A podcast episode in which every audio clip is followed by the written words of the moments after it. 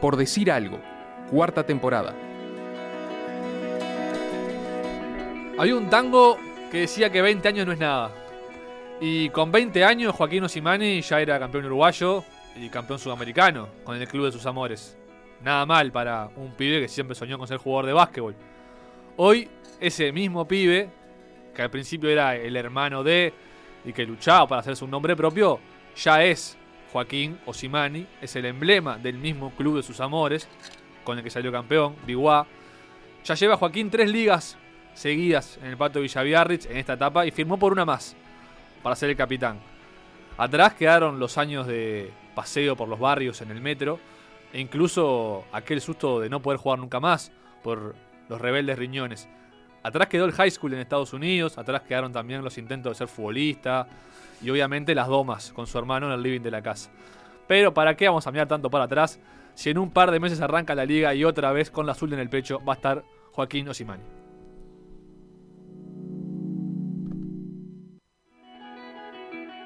Tremendo. Joaquín, bienvenido a PDA, ¿cómo te va? ¿Cómo Bueno, tuvimos la de datos? Tremenda biografía, la verdad. eh, Pasó todo, pasó todo. ¿Algo nos faltó agregar? No, no, no, no.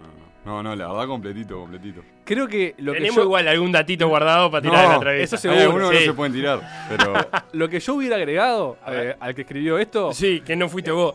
que es tal vez lo más reciente, estuviste en Argentina, sí, después la liga, esta última, en el TNA, sí. en Temperley. Sí, ¿Cómo sí. estuvo esa experiencia? La verdad, eh, siempre positivo. eh, cuando estás en lugares nuevos, siempre se trata de aprender algo nuevo. Eh, fue una experiencia que se dio bastante raro porque, en- se puede, si se puede decir, en una de mis peores ligas. Este, vino la oportunidad de irse para afuera, que es algo que yo buscaba con ansia, siempre lo busqué. Eh, pero la verdad, contentísimo. Eh, ya habíamos terminado de, de la, temporada con. Eh, como te digo, no, no, no, me, lo- no me esperaba, no me esperaba que, que un llamado de afuera, pero un cuadro de la Liga Argentina se le lesionó un jugador en mi posición. Eh, estaban, la verdad, peleando para peleando abajo y para entrar entre playoff, porque estaba en las dos, podía ir, a- ir al descenso o entrar a playoff derecho. Le quedaban tres partidos y bueno, eh, necesitaban, se le lesionó dos días antes de un jugador del, del del uno, uno de los últimos tres partidos. Necesitaban un jugador rápido, preguntaron en Uruguay y gracias a, a Miguel Volcan y otros técnicos este, dieron la referencia mía y por suerte muy contento. Me fui, tuve un entrenamiento y ya jugué con el, con el equipo. ¿Jugaste tres partidos? ¿Jugaste? Tres partidos. Este, no, digo, no digo mucho para, para que yo me, me sea figura ni nada. Creo que es un nivel que varios jugadores de la liga uruguaya pueden, pueden ir a jugar y bien. Este, Dieguito Álvarez se fue, rindió de buena manera. Este, bueno, Newsom la, la rompió toda. El Tito Eh, to- eh, Borsellino también El Tito ¿no? Borsellino también. Eh, lo mío fue un poco más vertiginoso. Yo había parado de jugar dos semanas y media y me vino el llamado. Yo había parado aparte de jugar porque la verdad con la liga que tenía no esperaba que me iban a llamar. Y bueno, eso quieras o no, perdés un poco de ritmo. Y llegué a los partidos, traté de darle lo, que- lo, lo mejor que pude, este, un, un rol más defensivo, creo que el técnico me, me pidió un rol más defensivo. Y en el momento que me estaba agarrando ritmo, porque fueron tres partidos en una semana, este, le vino la... Le bajaron el hacha a Temperley, que quedó, este, le- lo desafiliaron temporalmente y no pudimos jugar playoff. Habíamos clasificado y no, no pudimos jugar. Fa. Eh, ya ya dijiste varias veces que, que tu liga no fue buena, bastante autocrítica en ese sentido. Big One anduvo bastante complicado, peleando más abajo de lo que se imaginaban, supongo. Sí, creo que siempre hay que ser autocrítico. Yo a veces capaz me doy un poco más de palo de lo necesario, pero, pero sí, es la realidad, no, no fue buena. Eh, hay veces que los equipos, los grupos no tienen cohesión, a veces los niveles individuales no, no, no se colman las expectativas. Y bueno, creo que fue una liga muy rara, no, no, no apelo solo a ese palo, hay, no quiero ser tener meter excusas, sino que nosotros arrancamos una liga con muchas lesiones, apostamos un extranjero, y vos, vos sabés como dentro de un presupuesto de un club, cuando apostás fuerte a un extranjero y, y no colman las expectativas, como nos pasó con, con Noriaki, que vino, el- lamentablemente se lesionó y no pudo, no pudo jugar, y lo tuvimos que mantener, y eso a veces el presupuesto lleva a que, a que capaz que tenés que apostar por algo menos, y vos tenés una idea de armar un grupo de determinada manera y, y no se llega. Pero creo que es como todo, todo es aprendizaje. eh, por suerte pude renovar en BY y tener un año de revancha, es algo que yo quería también. Este, soy hincha del club y no me gustó para nada. Si bien no. Todo lo que tuvimos el año pasado lo sentimos feo, no, no te gusta perder, te gusta este, hacer las cosas bien para lo que te contratan.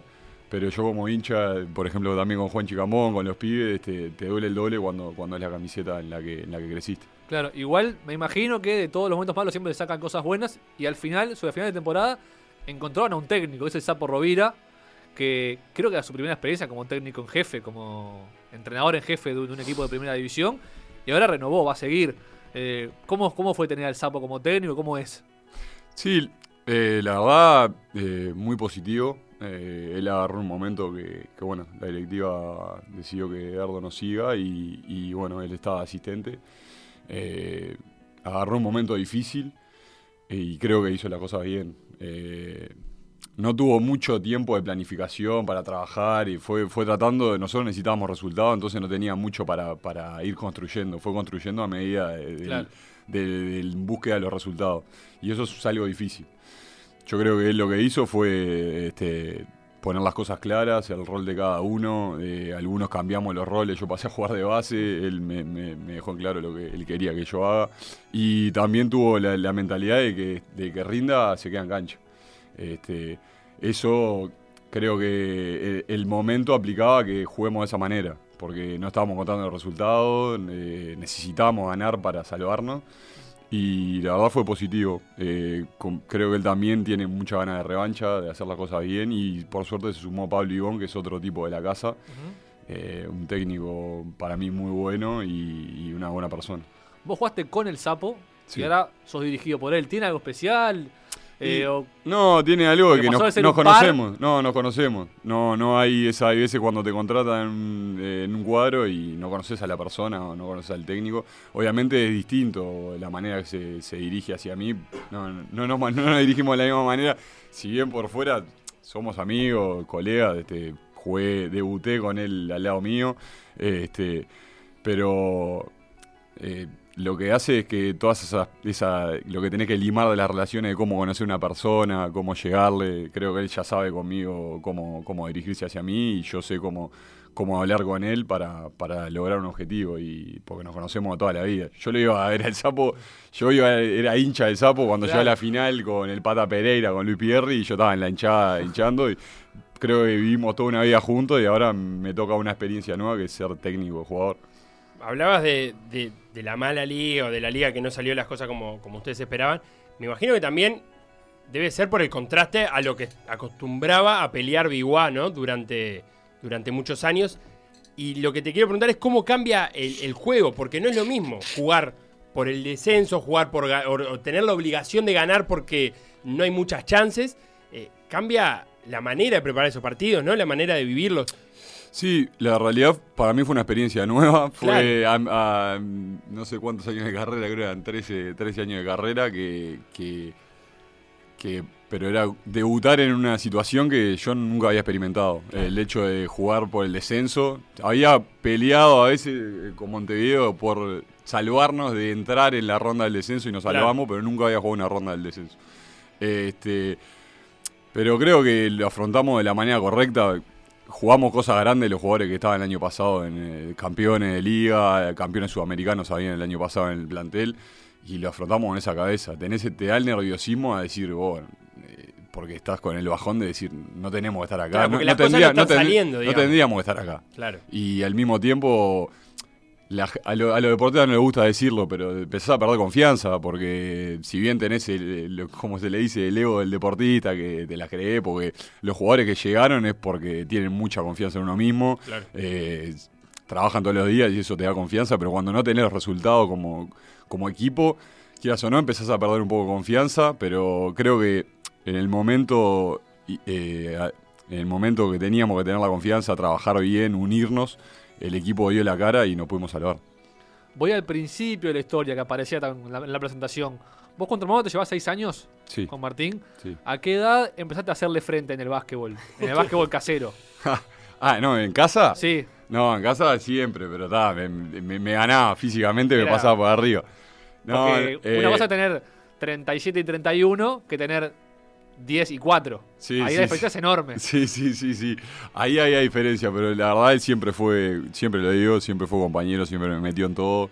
nunca fue de esos hermanos, tipo, me da vergüenza tenerte acá. Yo era eh, tremendo rompe y él siempre me sumaba. Y de la misma manera fue como él me, me- me enseñó, porque tuve grandes técnicos a lo largo de mi carrera, pero Martín fue un, un gran técnico porque me enseñó siempre, me- siempre que tenía un tiempito jugando en las mejores ligas o, o debutando, eh, quería entrenar juntos y eso para mí fue una, una clase que, que- que la verdad tuve, el- tuve la suerte de tenerla que otros no la tuvieron.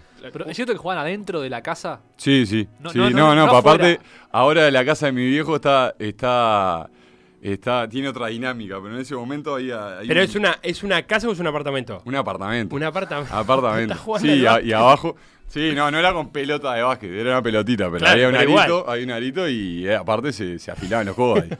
Era, había un- era un pasillo que tenía eh, la mesa a un lado, la mesa del comedor, Sí. y del otro lado hay una cómoda, pero la cómoda no estaba con un pa- contra una pared, hay una cómoda que dividía el living en dos, en dos living, ¿ent- ¿me entiendo? Claro, Sí, sí, sí. Entre sí. el comedor y, eh, y lo que viene a ser el living. Claro. Entonces te das contra la cómoda y la cómoda tambaleaba para todos lados. Era, Y había algo dentro de cómoda, unos platos, algo. Ahí aprendimos a jugar al poste, porque no se jugaba frente a la, era posteado. Era con la Todo posteado. y con los codos. Era así. tirando gancho. Sí, sí, sí. No, hundida, todo, codo en la boca, Ah, todo. sí, sí, color. Sí, sí, sí, sí.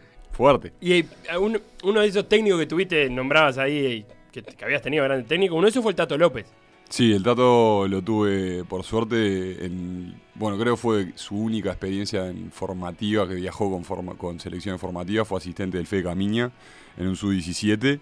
Y después de ese sub-17 nos llevó a un par de jugadores a practicar con la preselección sub-21. ¿Y cómo, cómo fue esa experiencia? ¿Cómo era el Tato como entrenador? Fenómeno, fenómeno, Sí. fenómeno. Un loco, de leer los artículos, te das cuenta que es un loco que la tiene muy clara. ¿Lo seguís leyendo Sí, ahora? sí, sí. Sí, es un placer, es un placer.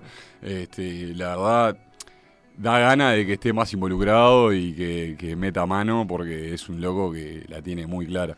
Inclusive en, en ese, me acuerdo patente que tuve la chance hasta de jugar contra el Tato, que nunca, Ajá. que en ese, en ese sub-21 una vez, no, en la sub-17 fuimos a la cancha de Trubil.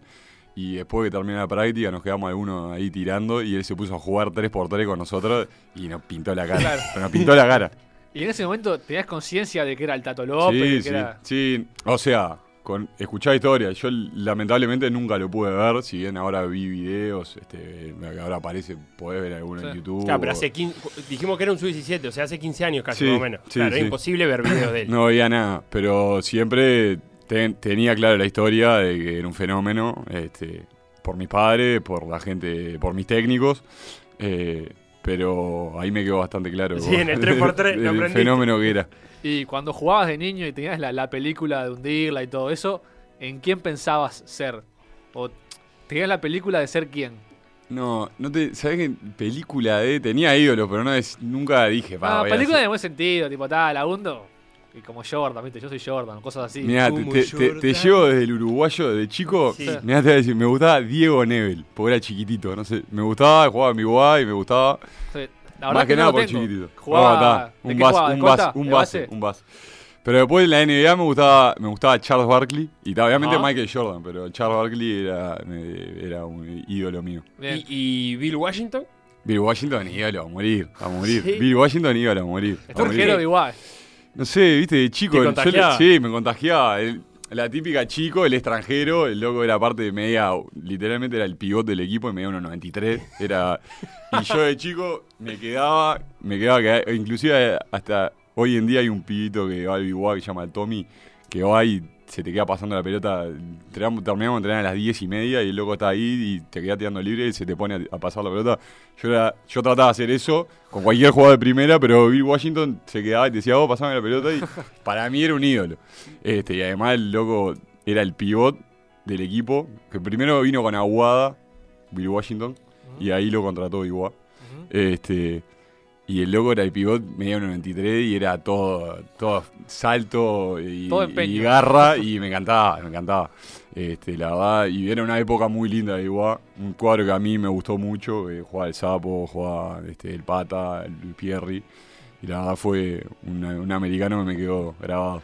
Y ahora cuando vos sos el, el, ameri- el americano, no, el, el jugador que está tirando y que el niño le, le- lo- viene a, a pedir autógrafo, a cazar la pelota, lo que sea, ¿qué sentís? La, la realidad que yo no me, no me pongo en esa cabeza, no digo, pa, yo soy. Me- creo que nos, nos sentimos personas normales, pero trato de cuando ves a un pibe que viene y te saluda, te quiere pasar la pelota o de autógrafo, siempre trato de, de darle bola porque yo era ese pibe y sé lo que se siente. Este, nunca, yo por lo menos personalmente, nunca me pongo en, pa, soy. O sea, no.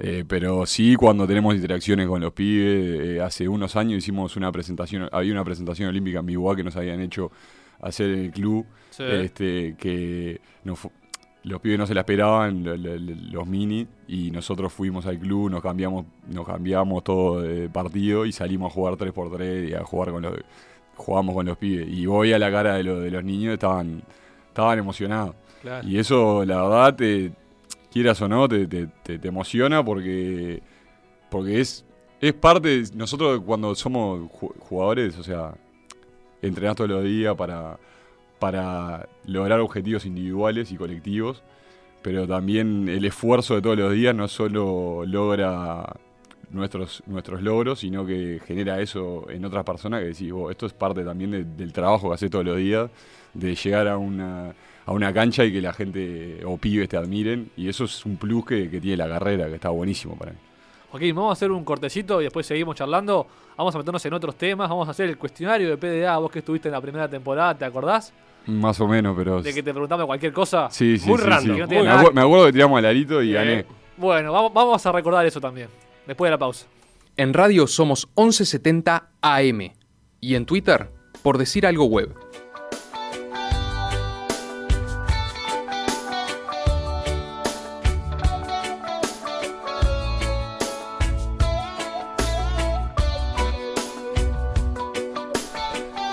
De vuelta por decir algo en la compañía de Joaquín Osimani, basquetbolista de Biguá, que eligió esta canción para que suene de fondo. Interesante, ¿eh? Me gusta. Como para hay, estar tirado en la playa. hay algo ahí, ¿eh? Joaquín, ¿qué es esto? Esto es Soja, un grupo americano. Bien. A ver, escuchemos un poquito, un poquito de Vino, volumen. vino acá a Uruguay, ¿eh? Mirá, no mirá. puedo ir a verlo, pero No me vino. digas esto. Vino acá. I love my memories, but Está bueno, es como un reggae. Ah, me gusta. Tranquilo. Tranquilo Sí, ahí. es un reggae tranqui. No sé cómo se llama esa categoría, pero es un reggae tranqui.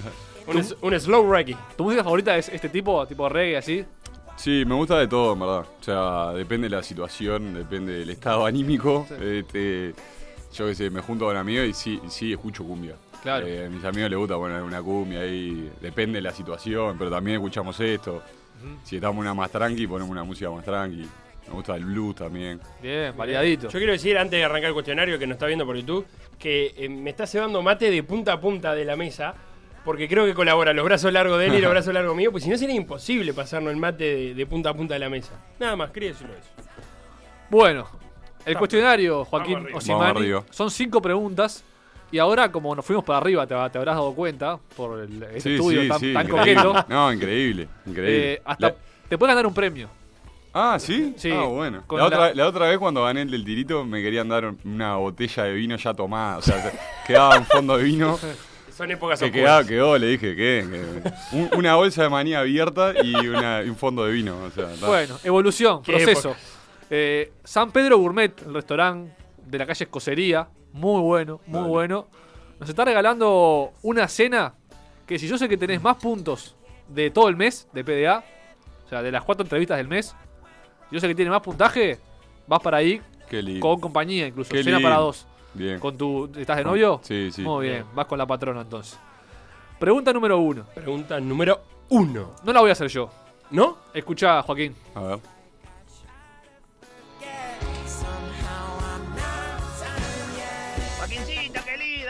Ahí mijo, está. ¿cómo estás? ¿Cómo te va? ¿Te acordás de mí? Te habla el señor Miyagi. ¿No te acordás? Seguramente no te ¿Te acordás. acordás? del Sí. ¿No Sí, te acordás? obvio, Te obvio voy a que me contar, ¿No te acuerdo. acordás de mí? Sí, Bueno, te, voy a claro. hacer, te, voy a, te voy a hacer acuerdo clarito de, cuál- de, de, de quién soy yo 2016. En Medialte, cuando estábamos en otra radio. Medialte. Aquel desafío, hicimos un desafío de tiro al lado de basquetbolito. ¿No Sí, te acordás? sí, que me ganaste. Sí. Bueno, yo me acuerdo clarísimo, me quedó marcado.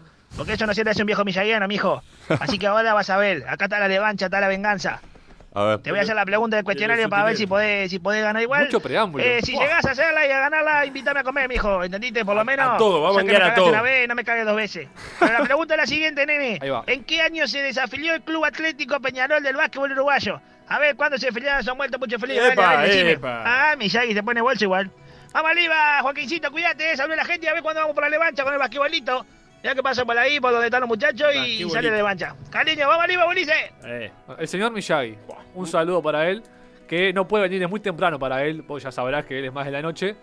Eh, de día no, no le da. resca- rescatemos la pregunta. La de pregunta todo es buena, preámbulo. la pregunta es buena. ¿En qué año deja de competir Peñarol en básquetbol? ¿Vos lo, lo llegaste a ver? No, Vamos a empezar a rumbear, no. no, no, no, no. No, no, no, no, no lo, no lo llegué a ver.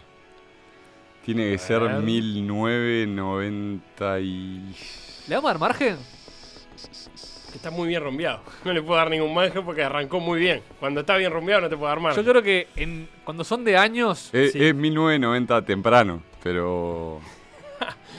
más menos uno le damos. Más menos uno. Más menos uno. Más o menos, le puedes cerrar por un año. Bueno, Porque capaz que se desafilió en, en febrero y. 1991 capaz, te voy a decir. No, te quedaste corto, Joaquín. Era 1997 que Uh, se no, desafilia. mal, mal yo, mal yo. Ya al final, ya en la, de- la ETA, seguramente capaz que ahí le, le perdiste el rastro, pero Capaz seguía sí. afiliado. Está bien, está. Y se desafilia No, en el mal yo, 97. mal yo. Creo que baja en el 85 y no vuelve más. Eh, esto ahora lo hicimos por gusto para hablar del partido famoso de Uh. Peñarol contra Peñarol. ¡Qué momento! Con razón, salió de ahí. Claro. La, la veía venir, la veía venir. Y un poquito eso, eso fue un hecho increíble, porque vos jugaste con Peñarol, porque en ese combinado de hinchas de Peñarol que jugaron, Sí, y después eh, en, en cancha de Biguá, hinchas de Nacional, estuvo complicado. te, te dieron monedas, puede ser, fue así, Estuvo complicado, sí. y te, te, te habrán dicho cualquier cosa. Sí, sí, eh, este, la verdad es un tema, un tema delicado. Eh, pasó lo que pasó en el partido. Este, bueno, no, no, no voy a ponerme acá a ver si estoy de acuerdo o no. Este, la verdad es algo que, que se tendría que haber pensado antes. Eh, Mazarino nos dijo acá que no habían tomado dimensión de lo que había pasado porque fue como. Ta, era parte del momento. Yo te, te voy a ser, te voy a ser honesto, eh, salí de ahí, fui con un amigo hincha de Peñarol que como nosotros estuvimos ahí con la gloria de Peñarol, un amigo muy hincha de Peñarol fue, se sacó fotos con todos los jugadores de fútbol. Este, y enseguida ahí fuimos a, fuimos a comer algo. Y yo le dije, para mí esto va a traer, va a traer cola. Este, no sabía que me iba a traer solo a mí, pero me acuerdo que le dije eso. Este, me acuerdo hasta el día de hoy estábamos comiendo en un bar ahí eh, en la Rambla, Bardot, no sé si lo tienen. Sí. Y este. Y bueno. no, la realidad, fuimos todos a sacarnos, somos hombres Sí, y, sí. y nosotros somos responsables. Y traté de jugar cuando vi que me tocó a mí, primer partido nacional, aparte era solo, porque por ejemplo Malvin tenía cinco jugadores y Claro. le tocaba a Malvin capaz que se repartía un poco más, pero yo era el único. Y traté de, de jugar, pero to- totalmente tranquilo, porque sabía que traía cola. Y, y bueno, eh, la verdad no fu- fue, poco feliz el partido en- con Nacional. Este, sé que ahora cuando vas a la cancha capaz que la gente es un poco más tranquila, ahí fue un poco más gente de fútbol porque estaba, Claro. era muy reciente lo que había pasado. Y ta, eh, estuvo, estuvo complicado, lluvia de moneda, de cupitajo. Pero ya, por ejemplo, ahora Nacional en la liga esta no pasó nada. Ya No pasó nada, no pasó nada, no pasó nada. Este, la verdad fue algo que no se tendría que haber hecho eh, de las dos partes. Claro. Y, y ta, ya creo que tenemos magnitud de, de lo que genera Peñarol Nacional y la violencia que, que puede traer atrás si, si no sabemos expresarnos o, o- la verdad la, la sociedad está así y, y bueno, nosotros somos, somos responsables porque somos figura eh, pública y somos figura del espectáculo deportivo y no tendríamos que, que prender esa llama. Muy bien. De acuerdo. Pregunta número 2. Sí. Estás con cero Ah, puntos. Qué, bueno que estás de acuerdo. Sí, sí.